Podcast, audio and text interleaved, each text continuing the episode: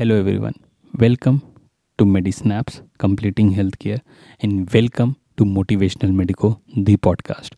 I'm doctor Devashish Srivastava and आज का जो हमारा पॉडकास्ट है वो हमारे नाम को एक्चुअली रिफ्लेक्ट करता है दैट इज़ मोटिवेशनल मेडिको ये एक ऐसी मोटिवेशनल कहानी है एक ऐसे मोटिवेशनल शख्स जिनका नाम है डॉक्टर अभीक शर्मा इनकी कहानी उन सारे लोगों के लिए एक प्रेरणा है, एक इंस्पिरेशन है, जिन्होंने अपने प्रॉफ एग्ज़ाम्स में अच्छा नहीं किया है, जो प्राइवेट मेडिकल कॉलेज से हैं। मतलब एक तरीके से जो सारे स्टीरियोटाइप्स हैं, उनको ये ब्रेक करते हैं। और कैसे इन्होंने उन सबको ब्रेक करके all India rank 514 NEET PG में आई एन टी में रैंक 399 इन्होंने ऑप्टेन की। और अभी is going to do M D medicine from a very reputed college in Mumbai and yeah we can actually learn a lot from him and actually learn how not to give up and never give up. So i hope this episode gives you some inspiration as it has given to me and actually brings a change in your life. This episode is especially for all the students watching from the private medical college or the students watching from the government or any medical college and has actually got any failure in the prof examination so definitely you can do it. Let's begin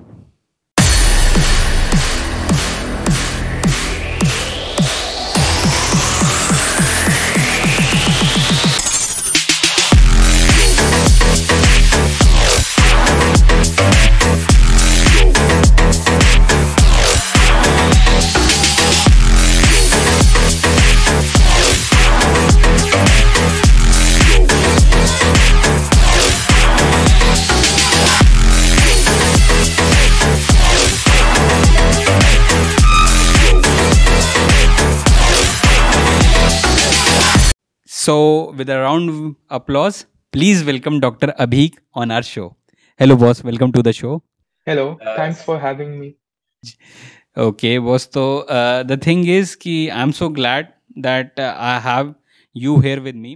And first of all, congratulations for getting the this rank, which is a, really a dream for many. So, how's the feeling of living your dream right now? Okay, so I have actually mixed feelings about it. So there are feelings of excitement as well as nervousness because naturally excitement hogai because achhi rank I hai, but hmm. also nervousness because I'm starting a new chapter in my life. That is uh, residency, which is supposed to be one of the most hectic parts in, in the life of a doctor. Definitely was. और that is to in the one of the best college in Maharashtra M D medicine at Topiwala medical college that is a really dream for many so tell us about your background your pre med life how it started मतलब how it all started to become a doctor I mean that thought process जो आपको लगा हो। Alright so actually बचपन से तो ऐसा शौक था कि एस्ट्रोनॉट बनूँगा। बिकॉज़ uh, शुरू से जो मेरा जो थॉट प्रोसेस है मैं हर बार ना मतलब मेरा बहुत क्यूरियस माइंड है। तो मैं हर हर बार चीज़ों को बहुत रीजन आउट करने की कोशिश करता हूँ।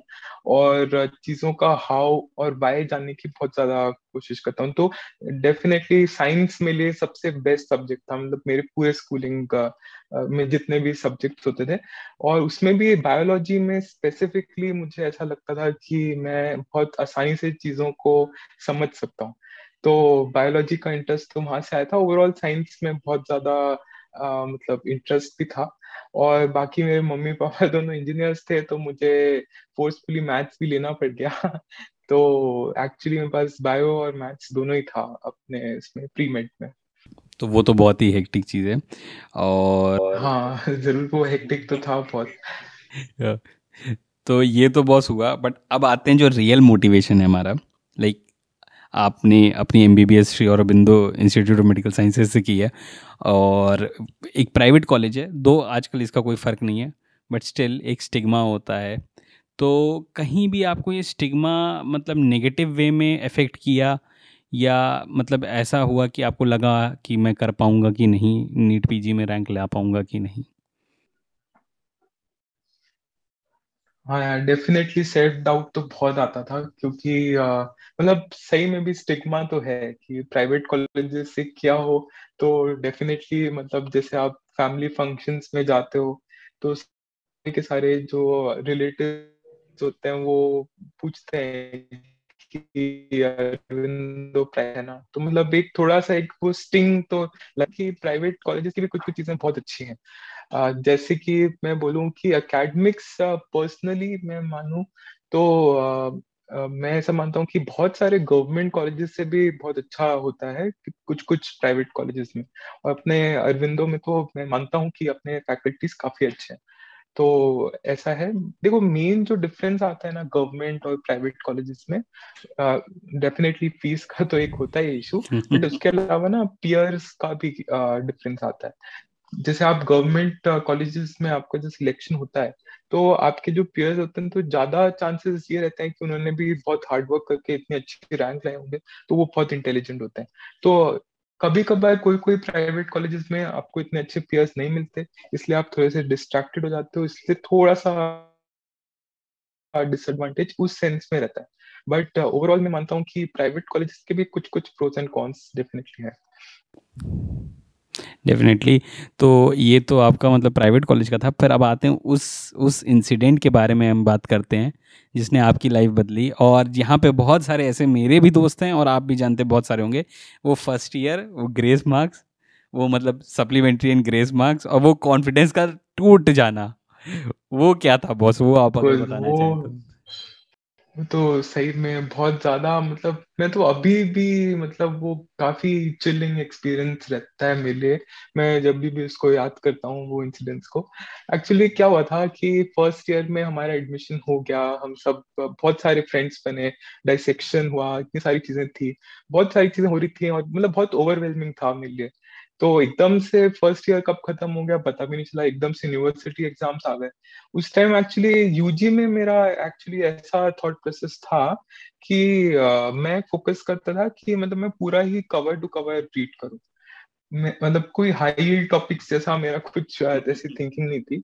और फ़र्स्ट ईयर में मुझे किसी ने गाइड भी नहीं किया तो मैं भी ऐसे ही भागने जैसे पूरा का पूरा एनाटमी बीडे चौरसिया पूरी पूरी रटे जा रहा था। और डेफिनेटली वो पॉसिबल होता ही नहीं है यूनिवर्सिटी एग्ज़ाम तो बहुत सारे मेरे इंपॉर्टेंट टॉपिक्स छूट जाते। तो ये फ़र्स्ट ईयर में इतनी समझ नहीं थी। मे बी इस वजह से अ, मेरा परफॉर्मेंस तो काफ़ी ज़्यादा खराब रहा। और definitely yes I got grace marks of actually I got six marks grace in uh, biochemistry. Eight mark bhi kam hota, so I would have uh, flunked the subject. So definitely it was a very very changing experience because uh, actually I was a topper in my 12th class. So from being a topper straight away to almost failing my exams, that was a very different and very difficult time for me. And actually the thing is that second year में भी उसका जो repercussions थे मतलब poor results के वो थे मेरे कुछ कुछ फ्रेंड्स ने मेरा मज़ाक भी बहुत उड़ाया क्योंकि मैं शुरू से बहुत स्टूडियस सा बच्चा था और ज़्यादा बोलता बोलता नहीं था ज़्यादा मस्ती भी नहीं करता था और मुझे ऐसे ग्रेस मार्क्स से मैं पास हुआ तो डेफिनेटली उनको भी एक आ, मतलब वो हँसी मज़ाक करने लग गए तो वो कहीं ना कहीं मुझे काफ़ी अफेक्ट किया था सेकेंड ईयर की शुरुआत में। बट डेफिनेटली उसके बाद से सेकेंड ईयर में मैंने अच्छे से मन लगा के पढ़ाई करना स्टार्ट किया। और uh, मेरे हिसाब से सेकेंड ईयर बहुत ज़्यादा इंपॉर्टेंट होता है क्योंकि सेकेंड ईयर एक्चुअली आपका बेस बनाता है। मतलब फ़र्स्ट ईयर भी थोड़ा बहुत इंपॉर्टेंट रहता है but actually in terms of मतलब I personally feel that if you know second year subjects well then you are a better test taker मतलब आपको ना ऑप्शंस एक्सक्लूड करते आ जाता है।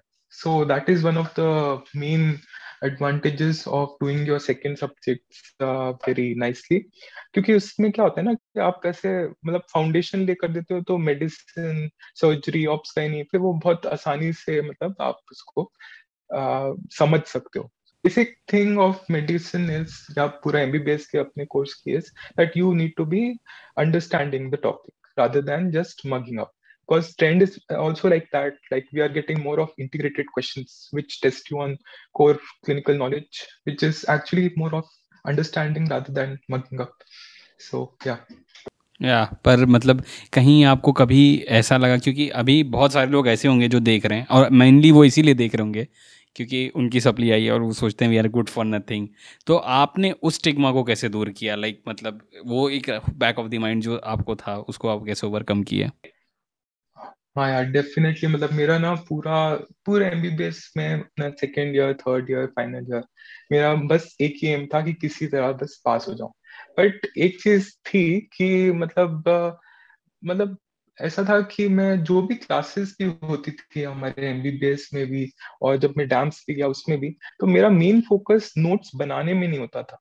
Rather it was to understand what the teacher is trying to say so this is something that help me a lot और इसके अलावा क्लिनिकल पोस्टिंग्स भी जाना, उसमें भी थोड़ा बिज़ी रहा, उसमें भी काफ़ी सारी चीज़ें सीखने को मिली। तो डेफिनेटली वो तो स्टेप बाय स्टेप मैंने ओवरकम किया उस गिल्ट को जो थी फ़र्स्ट ईयर की। वो बहुत ज़्यादा मतलब हेवी थी और एकदम से गई भी नहीं बट uh, मैंने काफ़ी मेहनत तो करी ये बात तो है।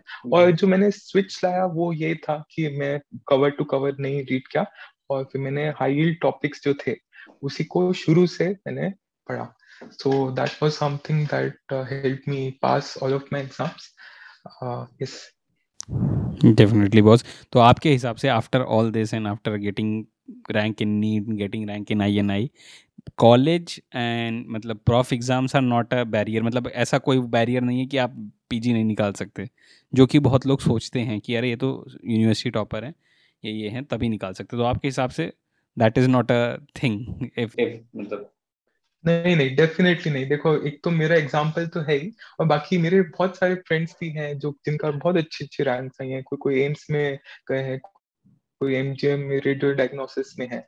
सो डेफिनेटली मैं अपने पर्सनल एक्सपीरियंस से तो यही बोल पाऊँगा कि ऐसा कुछ भी नहीं होता। इनफैक्ट मुझे तो ऐसा लगता है कि अपने प्राइवेट कॉलेजेस में थोड़ी सी इंटर्नशिप लाइट होती है तो पढ़ने का टाइम और मिल जाता है। तो अगर आप शुरू से ही खुद को ऐसा मानो कि मैं गुड फॉर नथिंग हूँ या मैं कुछ भी मतलब मेरा प्राइवेट कॉलेज में हुआ है तो फिर आगे आपको फिर बहुत दिक्कत आती है। Actually you need to be very grateful of what you are right now because बहुत सारे ऐसे भी बच्चे रहते हैं जिनका एमबीबीएस में भी उनको सीट ही नहीं मिल पाती। मतलब उनको गवर्नमेंट प्राइवेट से मतलब नहीं है, वो तो उनको सीट ही नहीं मिल पाती। So we should first of all be very grateful कि अभी हम यहाँ पर हैं। और we should actually make the most use of of whatever we have already because actually कोई भी कॉलेज में ज़्यादा फ़र्क लगता नहीं है मुझे। डेफिनेटली पेशेंट लोड का थोड़ा सा फ़र्क रहता है बट एमबीबीएस में आई पर्सनली फील कि अकेडमिक्स मैटर मोर तो अगर आप अच्छे से अगर आपको पढ़ने का टाइम मिल जाता है और आप हाई टॉपिक्स और अच्छे से अगर आप पढ़ लेते हैं तो आप एट पार होते हैं गवर्नमेंट स्टूडेंट्स के साथ. तो ये तो आपका था सिंस आप फोर्टीन बैच हैं तो आपने एक साल ड्रॉप लिया। तो आपने हाँ. सोली घर पे बैठ के पढ़ाई की या आपने कुछ मतलब जॉब भी ज्वाइन की नॉन पी जी जे आरशिप या कुछ? एक्चुअली uh, हमारे इस केस में तो काफ़ी पोस्टपोनमेंट्स हुए। Uh, हमारा जो नीट पीजी 2021 था पता नहीं हमारे टीचर्स भी ऐसे ही बोलते थे कि पता नहीं तुम्हें वास्तु करा लेना चाहिए तुम्हारे बैच को क्योंकि हर एक पूरी चीज़ हमारे साथ ही हो रही थी।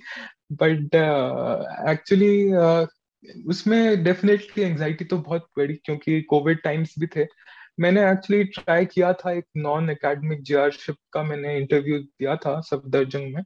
बट अनफॉर्चुनेटली उसी टाइम जो जो जो सारे जितने भी इंटरव्यूज़ हुए थे वो सब नल एंड वॉइड हो गए और एकदम से फिर मुझे लगा कि अब मतलब नहीं है actually one of my friends also was doing a job in PHC and he was finding it very very difficult to manage both so personally i felt that uh, just sitting at home and uh, studying was a better thing to do rather than joining a job. But this is my personal opinion.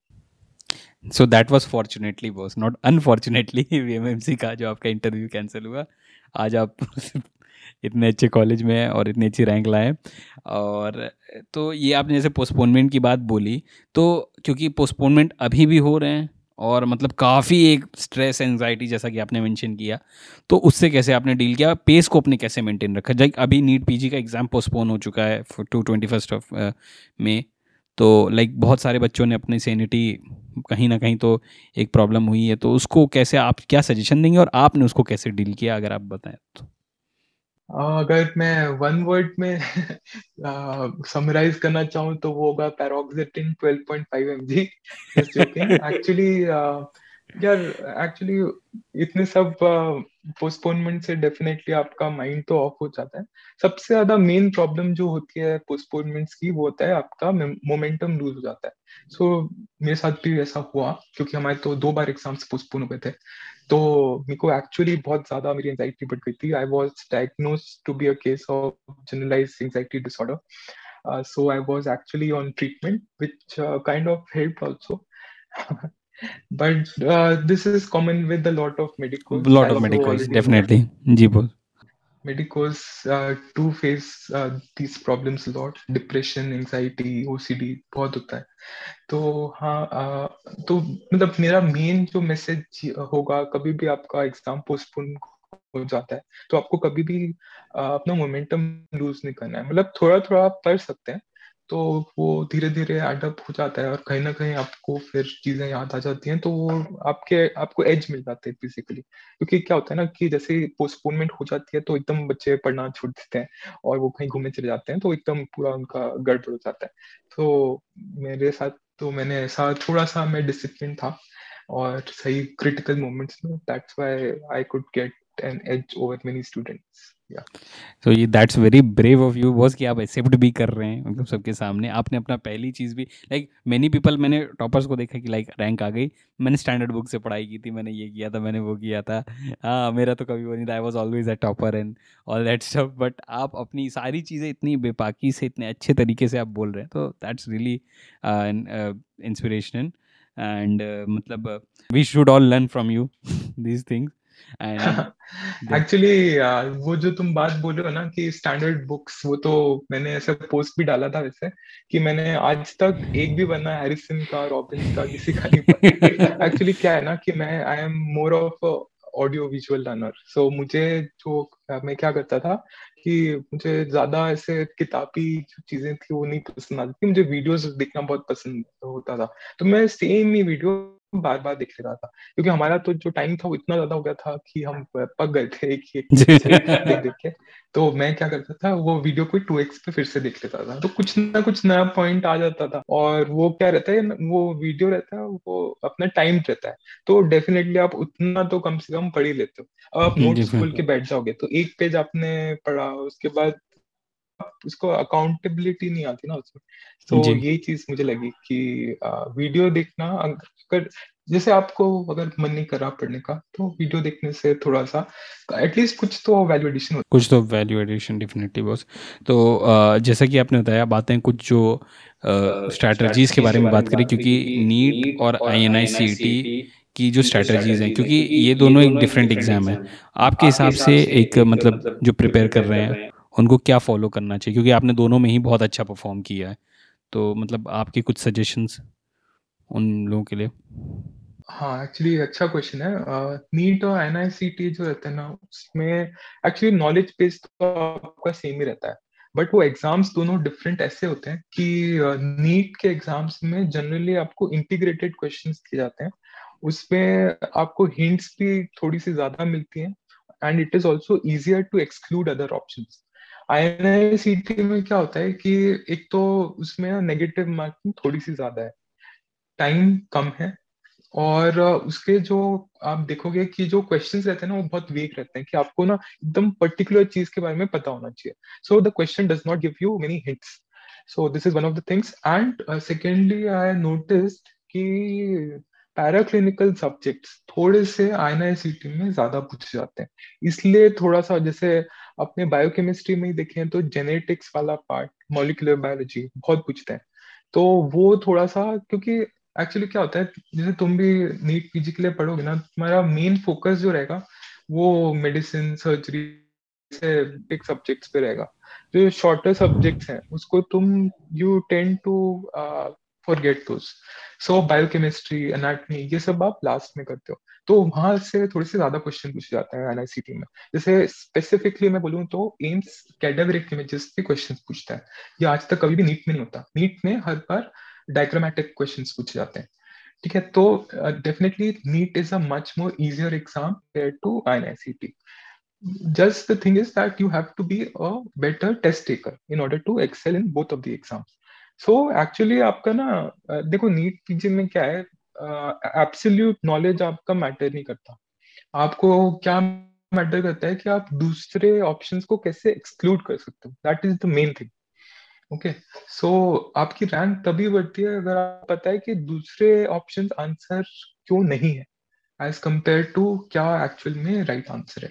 Definitely boss तो mainly ये दो strategies हैं और अगर बात करें, क्योंकि ये लास्ट नीट पीजी होगा, जैसा कि रूमर्स और मतलब मोस्ट प्रोबेबली ये लास्ट नीट पीजी होगा 2020 इसका नेक्स्ट इंट्रोड्यूस होने वाला तो आपका क्या मैसेज रहेगा, जो लोग आखिरी नीट देने जा रहे हैं उनके लिए?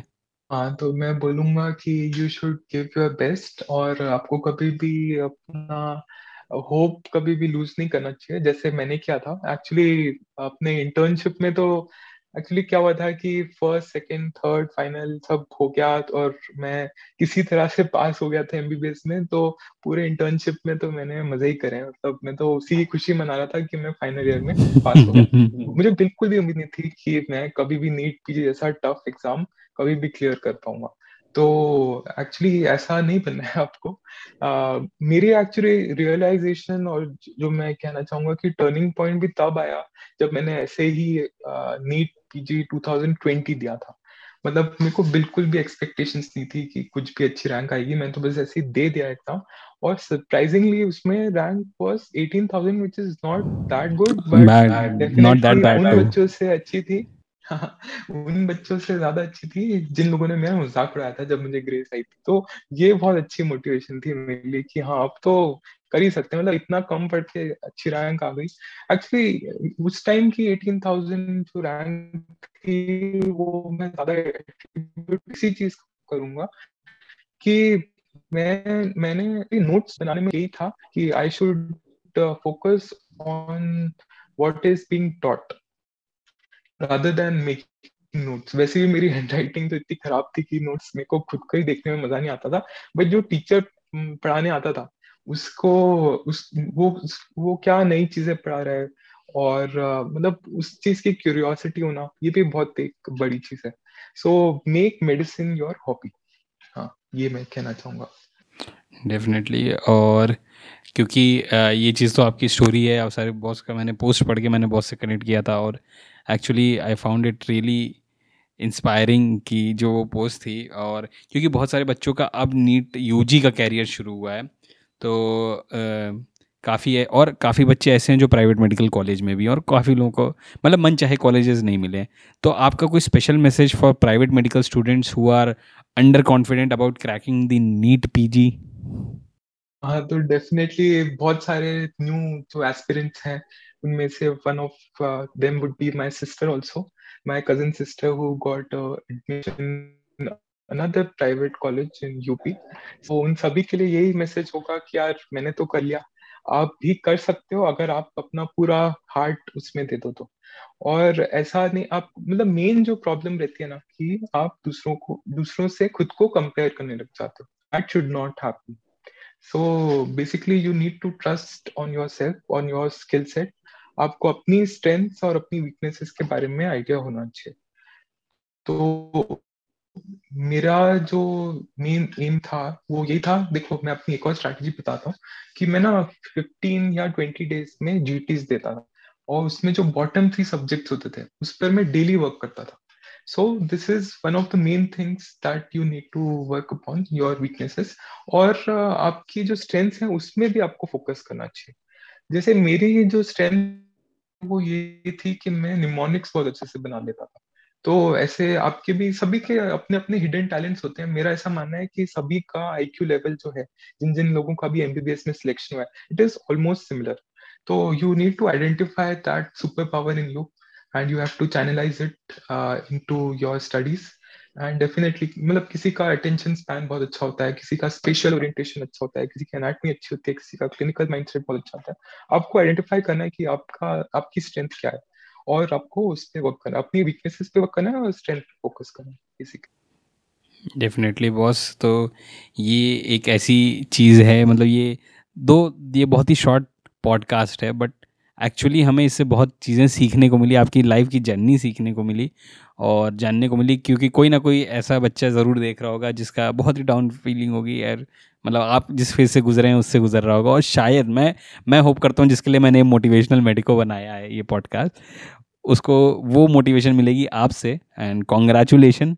हमें एक बहुत ही अच्छे एम डी मेडिसिन डॉक्टर मिलने वाले हैं general physician and I hope आपकी सुपर स्पेशलिटी सुपर स्पेशलिटी जो आप चाहते हैं उसमें भी आप एक्सेल करें और ऐसे ही हमें एक इंस्पिरेशन देते रहें.